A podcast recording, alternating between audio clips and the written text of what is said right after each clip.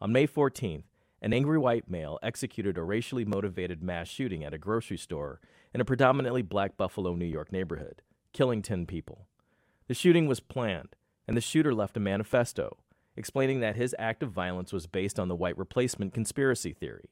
This theory basically argues that white folks are being purposefully replaced by immigrants and the growing racial diversity in the United States. Charleston, El Paso, Pittsburgh, San Diego, and on, a lone white supremacist shoots up a public place. He kills a number of minorities. The media issues wall to wall coverage. The pundits, like me, get called for interviews. Investigations and commissions are called, reports are issued, the news cycle dies down, people wonder what they can do or read to understand, and then we move on. And then a lone white supremacist shoots up a public place and Groundhog Day restarts. Welcome to the Chicago Justice Podcast. I'm your host, Tracy Siska. Off the top, there was a clip of our guest today, Dr. Joseph Flynn, who is the Executive Director for Equality and Inclusion in the Division of Academic Diversity, Equity, and Inclusion, and the Associate Professor of Curriculum and Instruction at Northern Illinois University.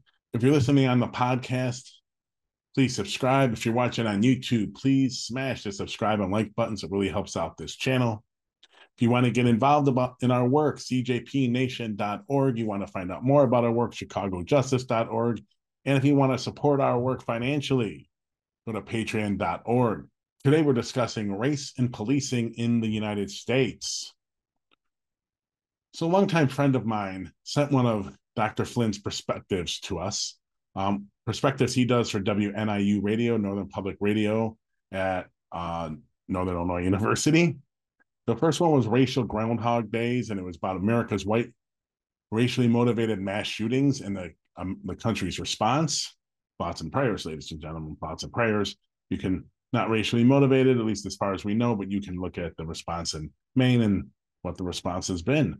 We also covered today fear of ethnic studies, Kyle Rittenhouse, and who was let down by the verdicts.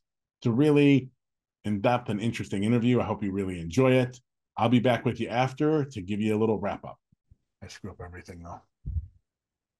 Professor, Professor Joseph Flynn, thank you so much for joining us today. We really appreciate it. Ah, thanks for having me. I uh, appreciate the invitation.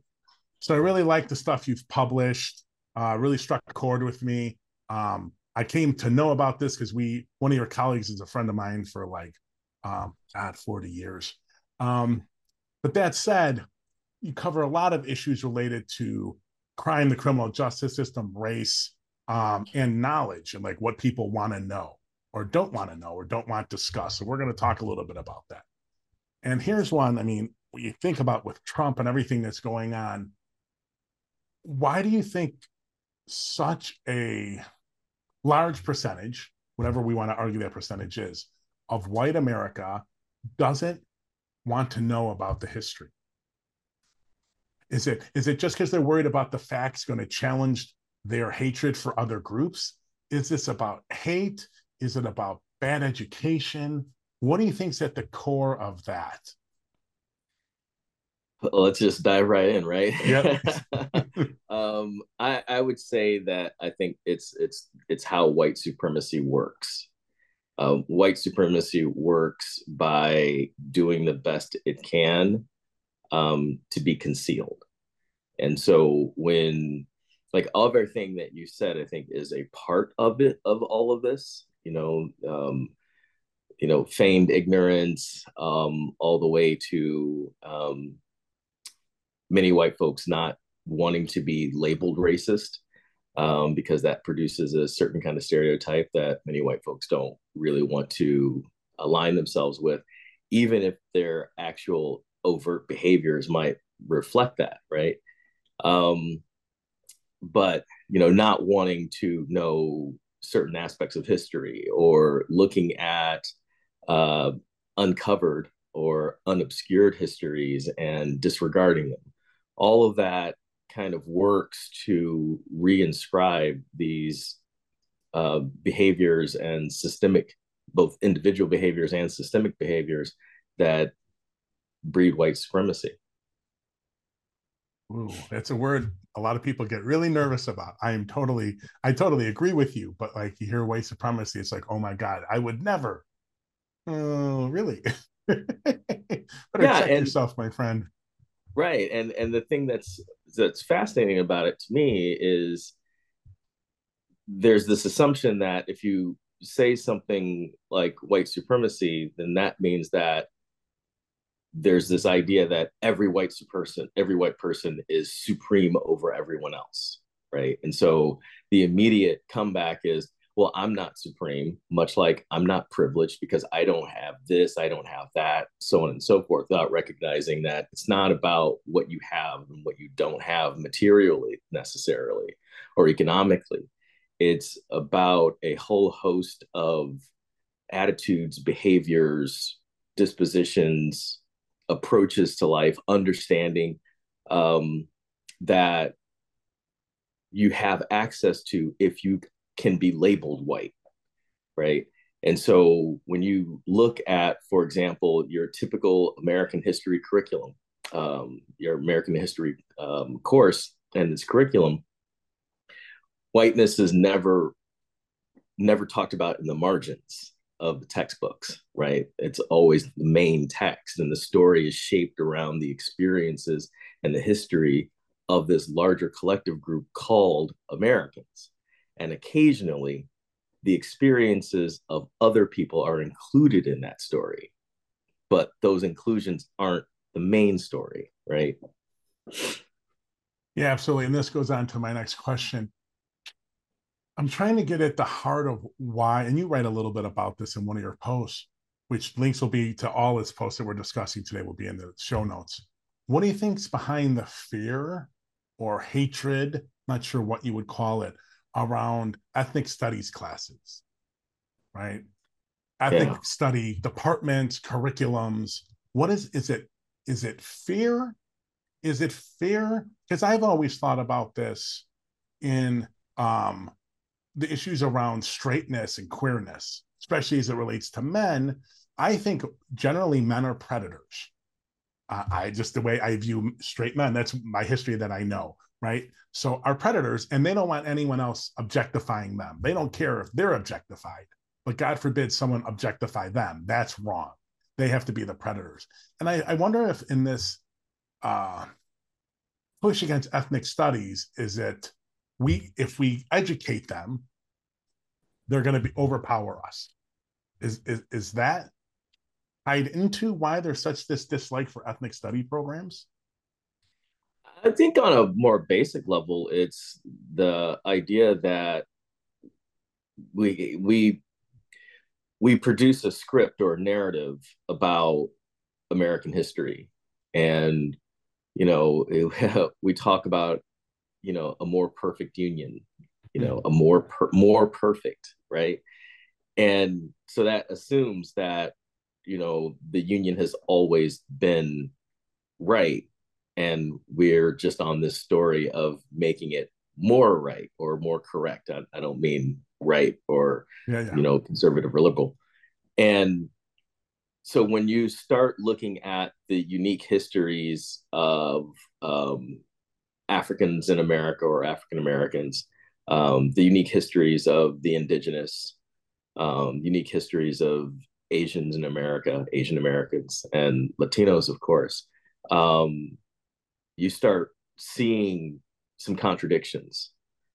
So I think oftentimes, you know, American history gets taught in this way that, you know, you had these very righteous, righteous-minded people who were trying to create this um, very righteous um, nation, um, uh, this righteous context, and some bad things happened, but we fixed all those and everything's okay now, right? But when you dive into ethnic studies and you, for example, realize in an African American history course or an African American studies course, when you start getting to well, what actually happened during Reconstruction? And then what happened after Reconstruction? So, what was going on for African Americans between, say, 1877 and 1954? Well, what's that history?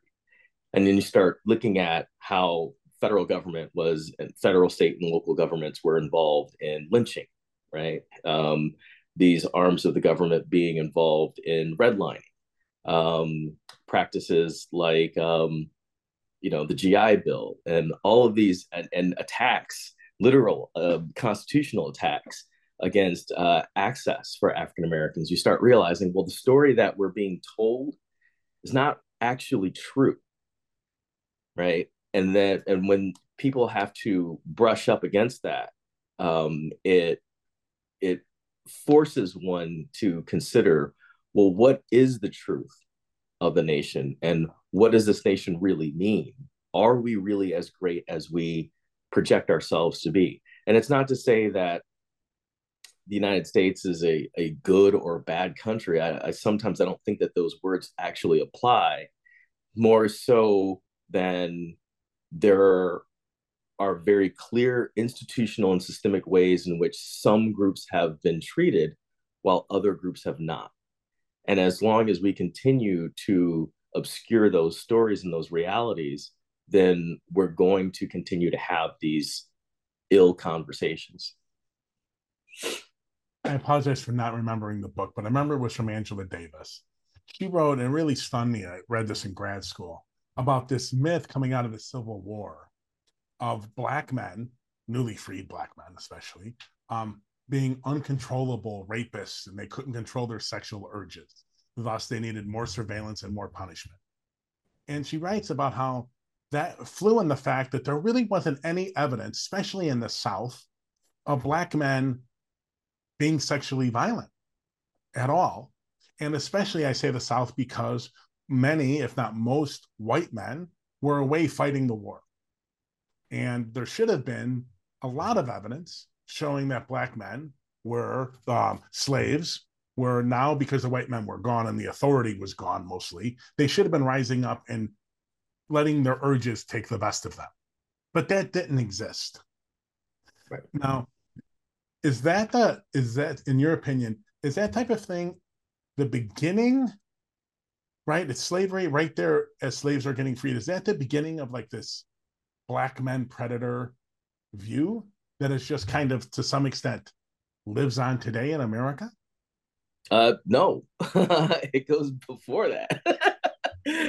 Um you know it's it's um you know there were pamphlets um, and arguments um, presented that um, for more draconian uh, slave codes, laws dictating the practice of slavery, uh, more draconian slave codes uh, to corral and and uh, this quote unquote black menace, um, because obviously if someone is enslaved sooner or later they're going to rebel and you know try to claim their freedom. Um, so um, white masses uh, particularly um, the owning class uh, really had a strong desire to make sure that the slaves were under uh, the enslaved were under as much surveillance and containment as possible so the stereotype of the hyper violent, hypersexual black male had been raging in the United States and what would become the United States before we were even established as an official country. You know, it was part and parcel, that messaging was part and parcel to the dehumanization of Africans. And once that dehumanization happens, of course, it becomes that much easier to enslave an entire class of human beings, right? And so those stereotypes, now we would refer to them as stereotypes, had been arguments for the maintenance of slavery long before um, slavery was even close to coming to a close. There's a direct connection. I think you, if you talk a little more about it, because um, I think for a lot of people, they're at least a lot of people my age in the early 50s, they're um, their like connection to it in their life, at least as I remember it, is one of the big outstanding ones was the urban predator myth in the 19 late 1980s, early 1990s, where it was the um, super predator, prototype predator, this person that couldn't be controlled, and it was an urban black male. How did how do you think that served the interests of the white class in America? Um, it just reinscribed this old story, right? This old set of stereotypes about uh, Black masculinity, uh, particularly. And that also, of course, made it easier, that rhetoric made it easier to take ideas that were, you know, if I'm being, you know, fully honest, some ideas that were embraced by urban Black America, uh, at least urban Black American politicians. And, um, but I think the, the, where those concerns were coming from were actually from very, very different places.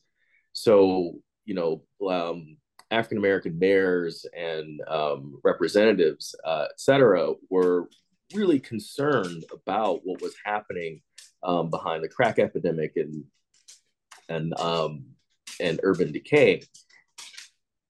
But unfortunately, some were able to double down and take that language um, and use it as a racist ploy as well right? So rather than talking about how did the problems foment in the first place, right? What were the the actual policies and practices that produced those contexts? All of that derision got thrown onto young black males, as though young black males created that situation, right? And you know, it's always interesting to think about, you know, um, racially coded urban problems because you know you think about something like the heroin epidemic um, you know many uh, community activists over decades had been arguing about doing something um, to help the problem of drug addiction in low income communities and then it doesn't become an issue really until it becomes the opioid crisis they're all basically the same drugs, right? Mm-hmm. And but once it becomes the op- opioid problem, it it's now a national problem, i.e., we can read that as a white problem, right? Because before it was just in the ghettos, to to use that language, you know. But you know, thinking about um, how policy uh, is implemented and how people live under a certain set of policies, you know, that's that's challenging stuff that dispels a lot of um, myths and half truths and assumptions you know and that you know that we can lead that into a conversation about you know the pushback against um, critical race theory and mm-hmm. what critical race theory is actually for and, and, the, and, what the project of critical race theory is beyond just mm-hmm. being this political football yeah i had to tell a relative i go because who's kind of a trumper and I, I basically said as soon as you can actually explain to me what critical race theory is i'll be happy to have a discussion about its merits but until that time because i've taught it um, i taught a class race class gender and the law so i taught a little bit of crt i'm like as soon as you can have that tell me that i will have a discussion with you. Outside of that i'm not even broaching the issue because it's just stupid. I'm arguing with a fox talking point. I can't there's no way to win here because you're not listening because fox right. hasn't told you. If I was only rich, I could pay for Fox to say what I wanted to say to him, and he'd get into his head, and we'd be all good.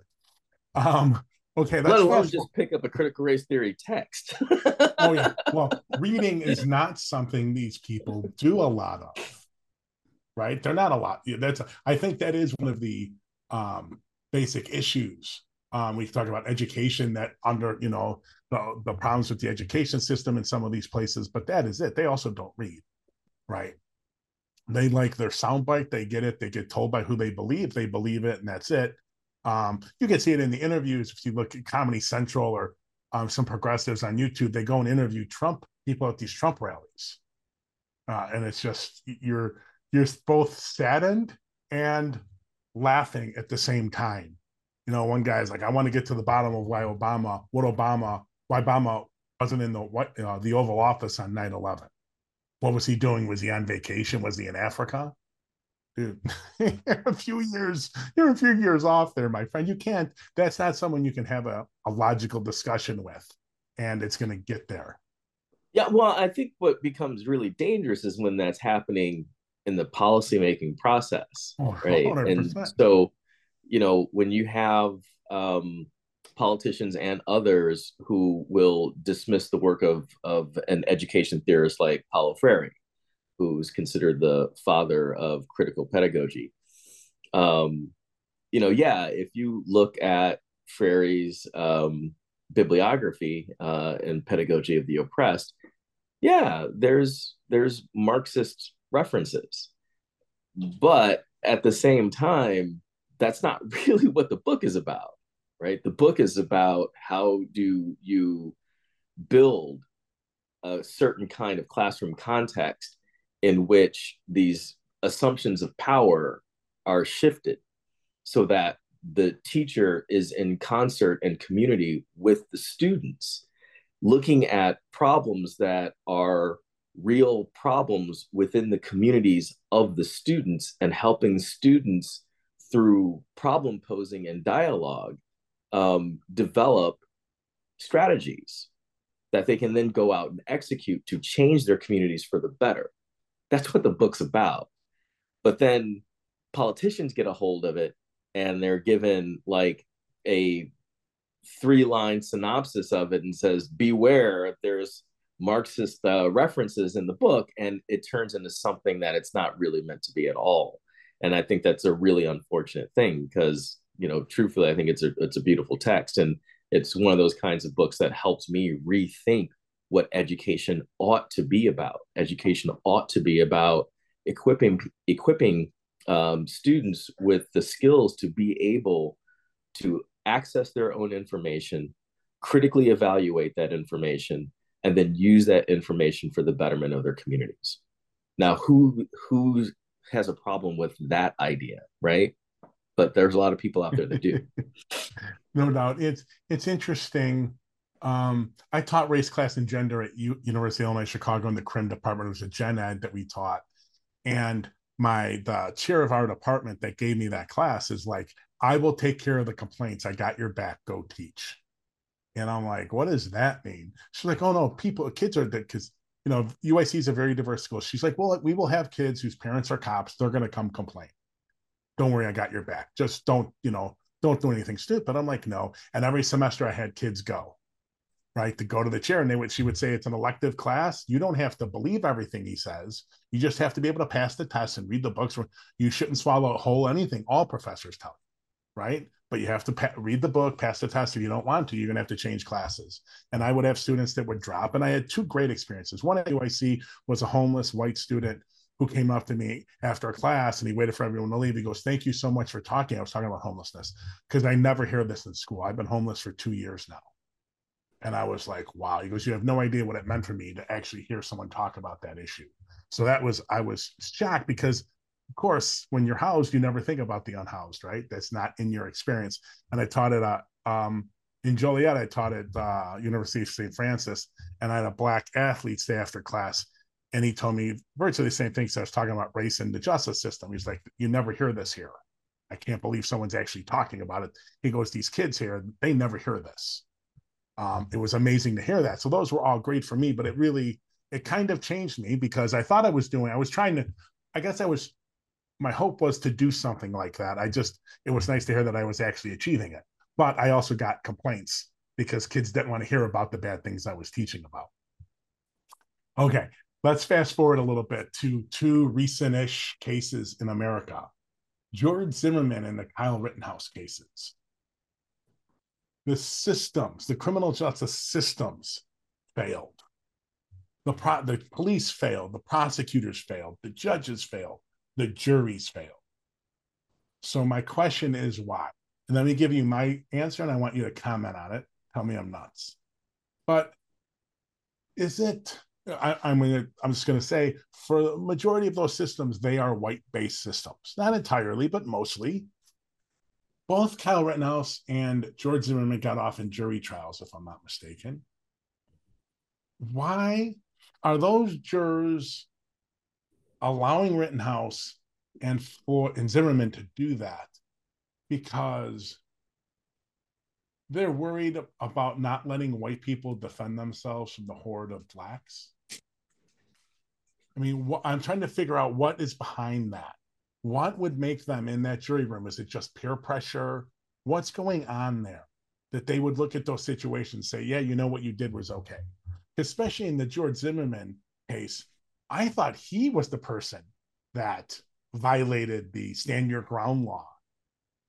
I think he had he had the opportunity to be shot, not the kid who died. He was the first one that started following him. To me, that's enough.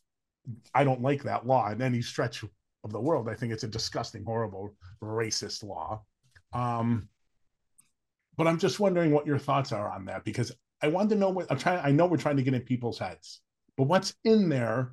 Is it is it purely race based? Is it fair? Is it fear of urban predators? Why? Or is it just because we don't like black people?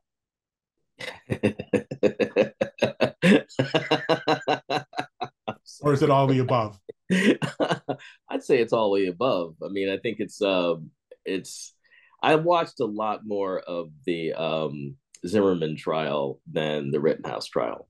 And um it was the way that race was um deployed um, in in that trial, uh, especially the way that Rachel Jeantel was characterized uh, by the prosecution. Um, it, it, was just it was just hard, a hard thing to watch. And at the same time, I think in the Rittenhouse case, um, you have this you know just visually really innocent looking kid right um who inserted himself into a situation and throughout the entire trial i just kept thinking what if my kid armed himself to the teeth and went into you know a, the middle of a protest and decided to play the police? What, what would happen? And so i think that all of the things that we've been talking about thus far all kind of converge on these cases you know the assumptions about black male criminality and black hyperviolence um, about the innocence of of non black folks um, or at least white passing white folks. Um, and you know this history uh, that we have of ill conclusions um, from juries um, and misinformation and strategies of misinformation being used um, by trial lawyers. Uh, I think all of that is a reflection of how the system works and how the system was designed to allow such, you know, shenanigans at times. Um, and and for me, the the Zimmerman case was especially tragic, as you were pointing out, because you know it was clear that the evidence was was saying, you know, you had this teenage boy who was saying somebody's following me, somebody's following me, right? Oh my God, somebody's coming up to me right? So that positioning becomes really important. You know, he's the one that walks into a gunfight without a gun, but he's the one that ends up dead, right?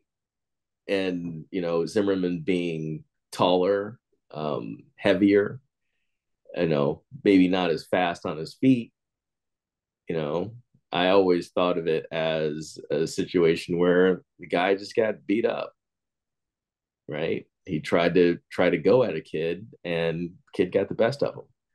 And so, you know, that means that oh my god, now this kid's gonna kill me. I mean, it's just to me, it never really passed the smell test.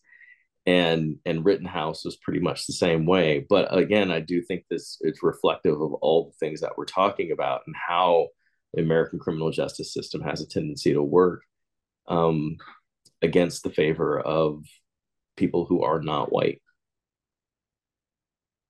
So we're going to take about a Chicago case. Um, Laquan McDonald, murdered by Jason Van Dyke, shot 16 times uh, while basically walking away from the officer, never confronted the officer, had a bunch of cops around him, And the tragedy of the case is the cops that were around him at the time were doing exactly what everyone wants 21st century policing to be.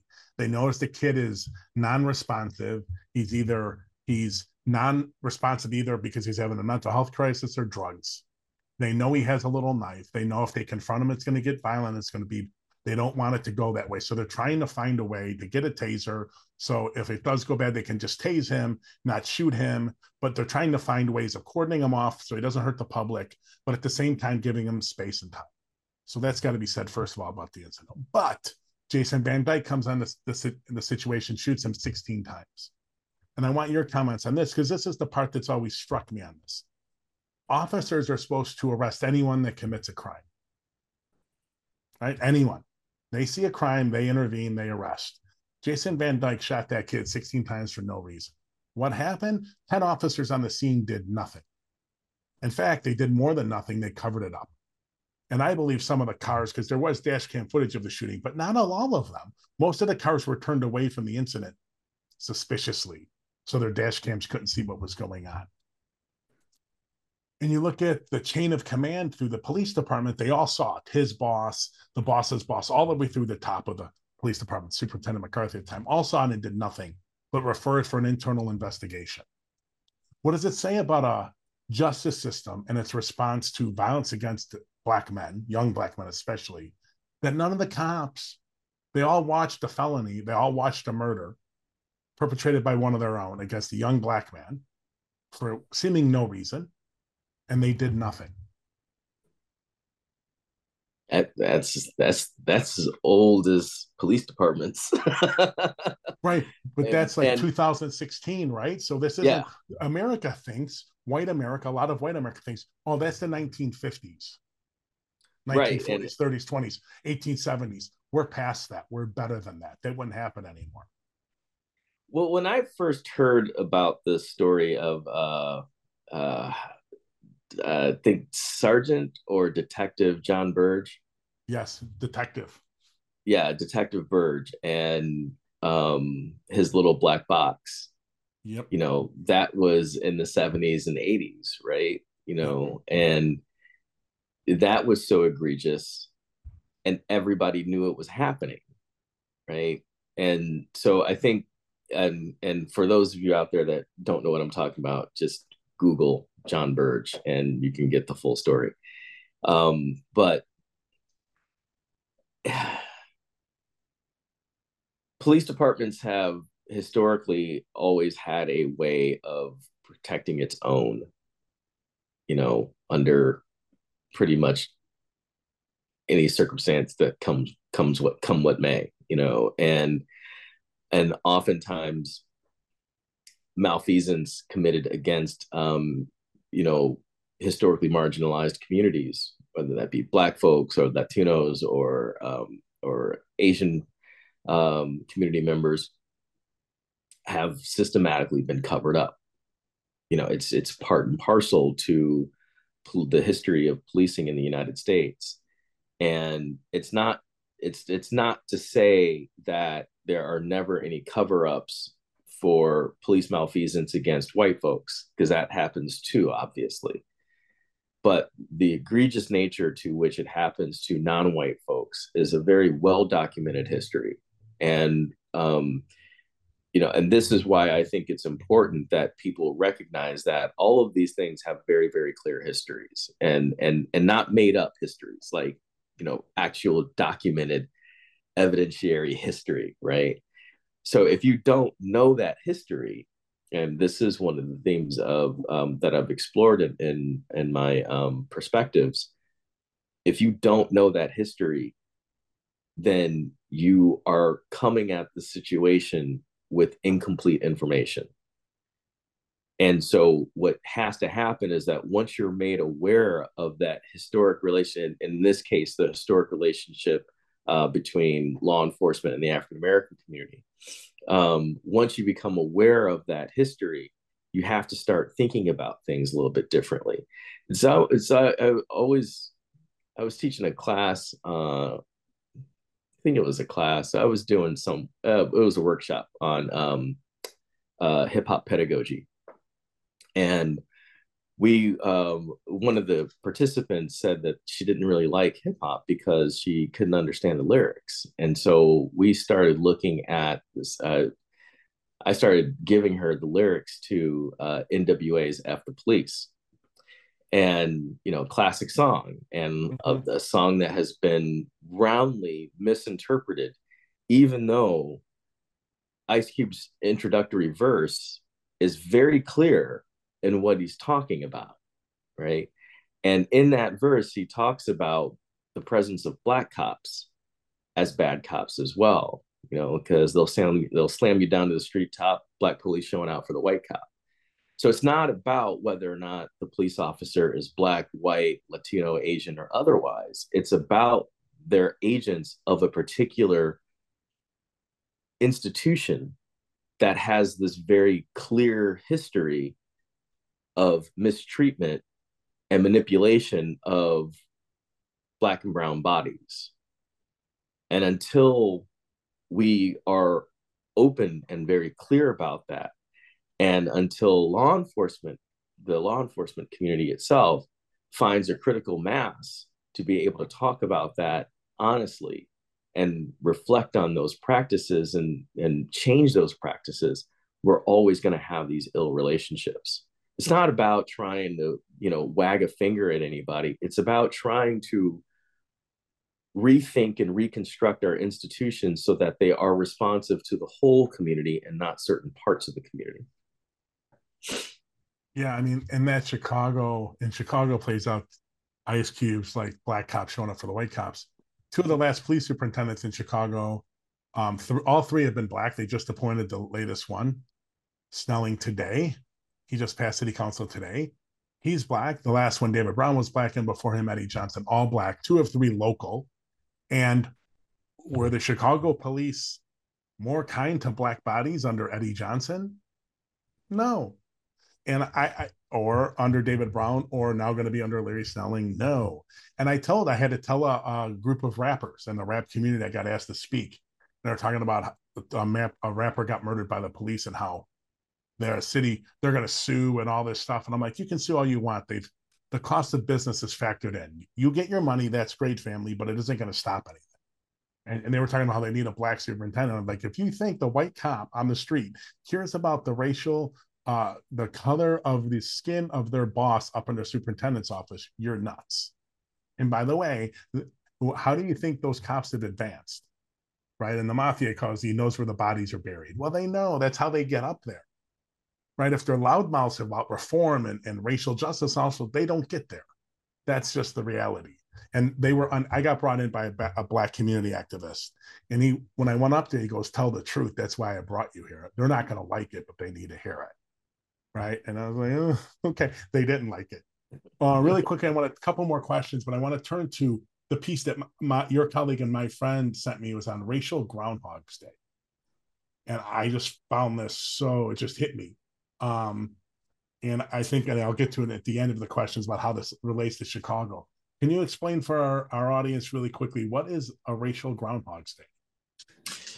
Racial Groundhog Day is when um,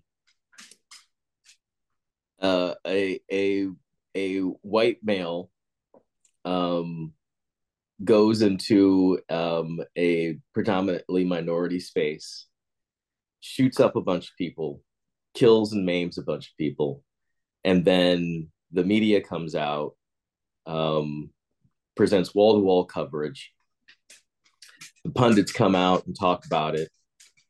Um, commissions are instituted. People are screaming for reform. We have this conversation about mental health and gun violence.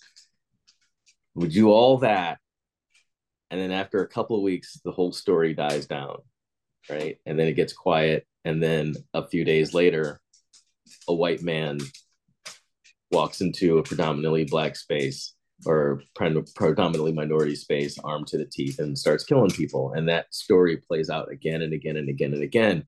And you it's it's so bad that you can literally time it as to how the events will play out and you know whether and it does not matter who you're talking about whether it's uh, Trayvon Martin, um, Mike Brown, Philando Castile, uh, Laquan McDonald, um, Breonna Taylor, um,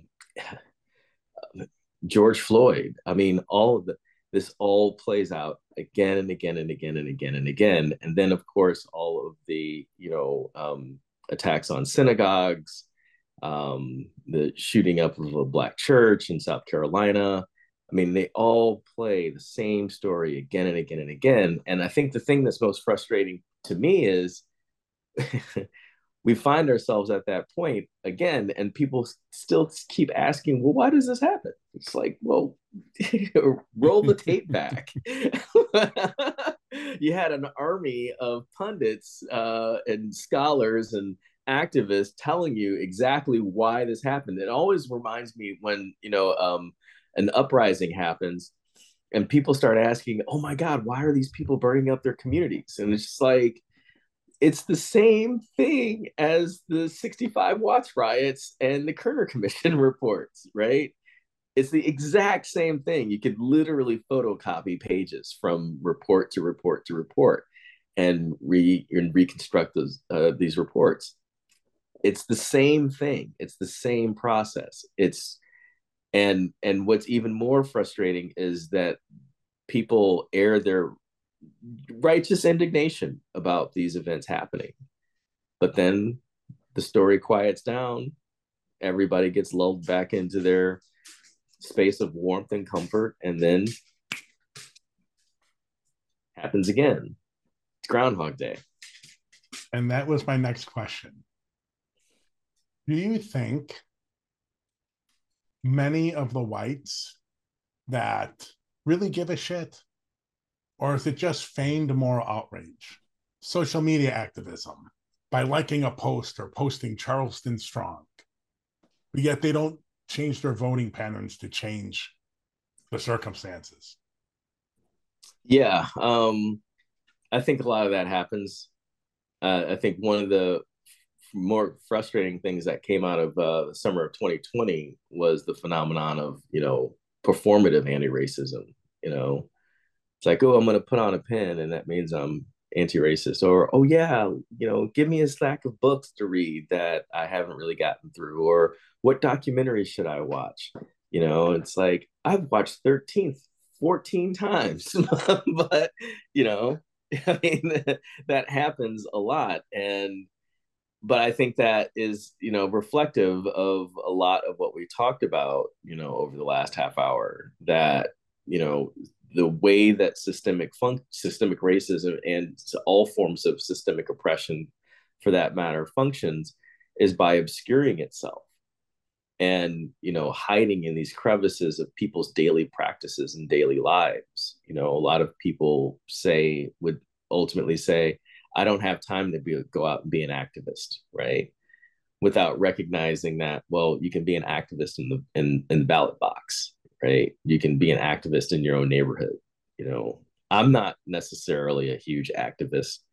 I talk about a lot of things and I and I try to help guide people and and and ask, you know, really serious questions. But I don't know if I would call myself an activist. I think there are other people who are far more charismatic, far more interesting, quite frankly, and and far more talented at that kind of work than I am. But what I can do is I can help share knowledge and I can act on the knowledge that I that I have acquired.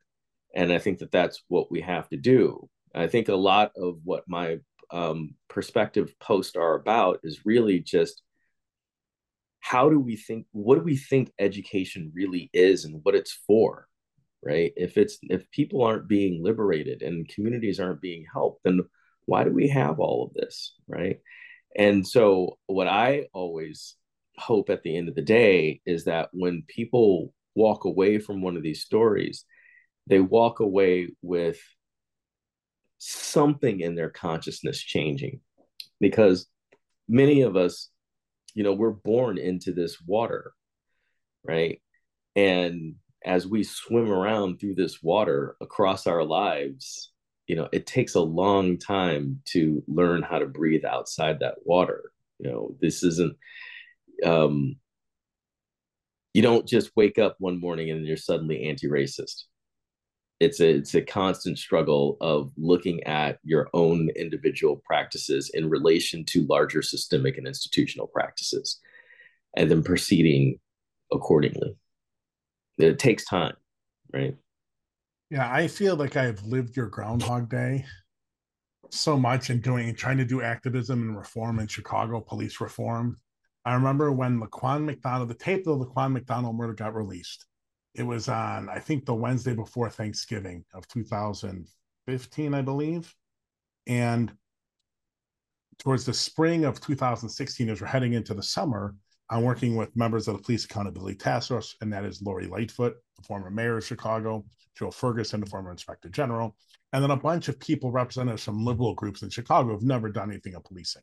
By that time i was 20 years into my activism and i didn't know any of these people and they were mostly from organizations we ignored because they were useless on the issue. And I got up and I said, listen, guys, it's April. We have about six weeks to get something passed because when summer hits and the summer weekends and it gets warm, violence is going to skyrocket. And none of the politicians got time to pass police reform when violence numbers are up.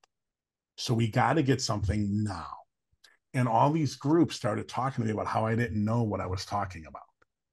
Right. And I don't all this. And to her credit, Lori's credit, I'm not a big Lori Lightfoot mayoral fan, but to her credit, she's like, you know what? Maybe some of the new people that are in this room that haven't been doing this work for 20 years should listen to the people who are have been in doing this for 20 years. They may know a thing or two.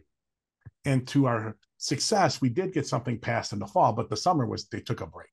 The only one wanted no part of it we got something passed in the fall, but we only got two thirds of what we want passed. And that community commission, which eventually got passed under Lori maybe a year and a half ago, a year ago, it took another six years, seven years to get that passed because there was no appetite in Chicago for police reform. They didn't have that triggering event, right? That one event like the Van Dyke tape, the Laquan McDonald murder tape coming out.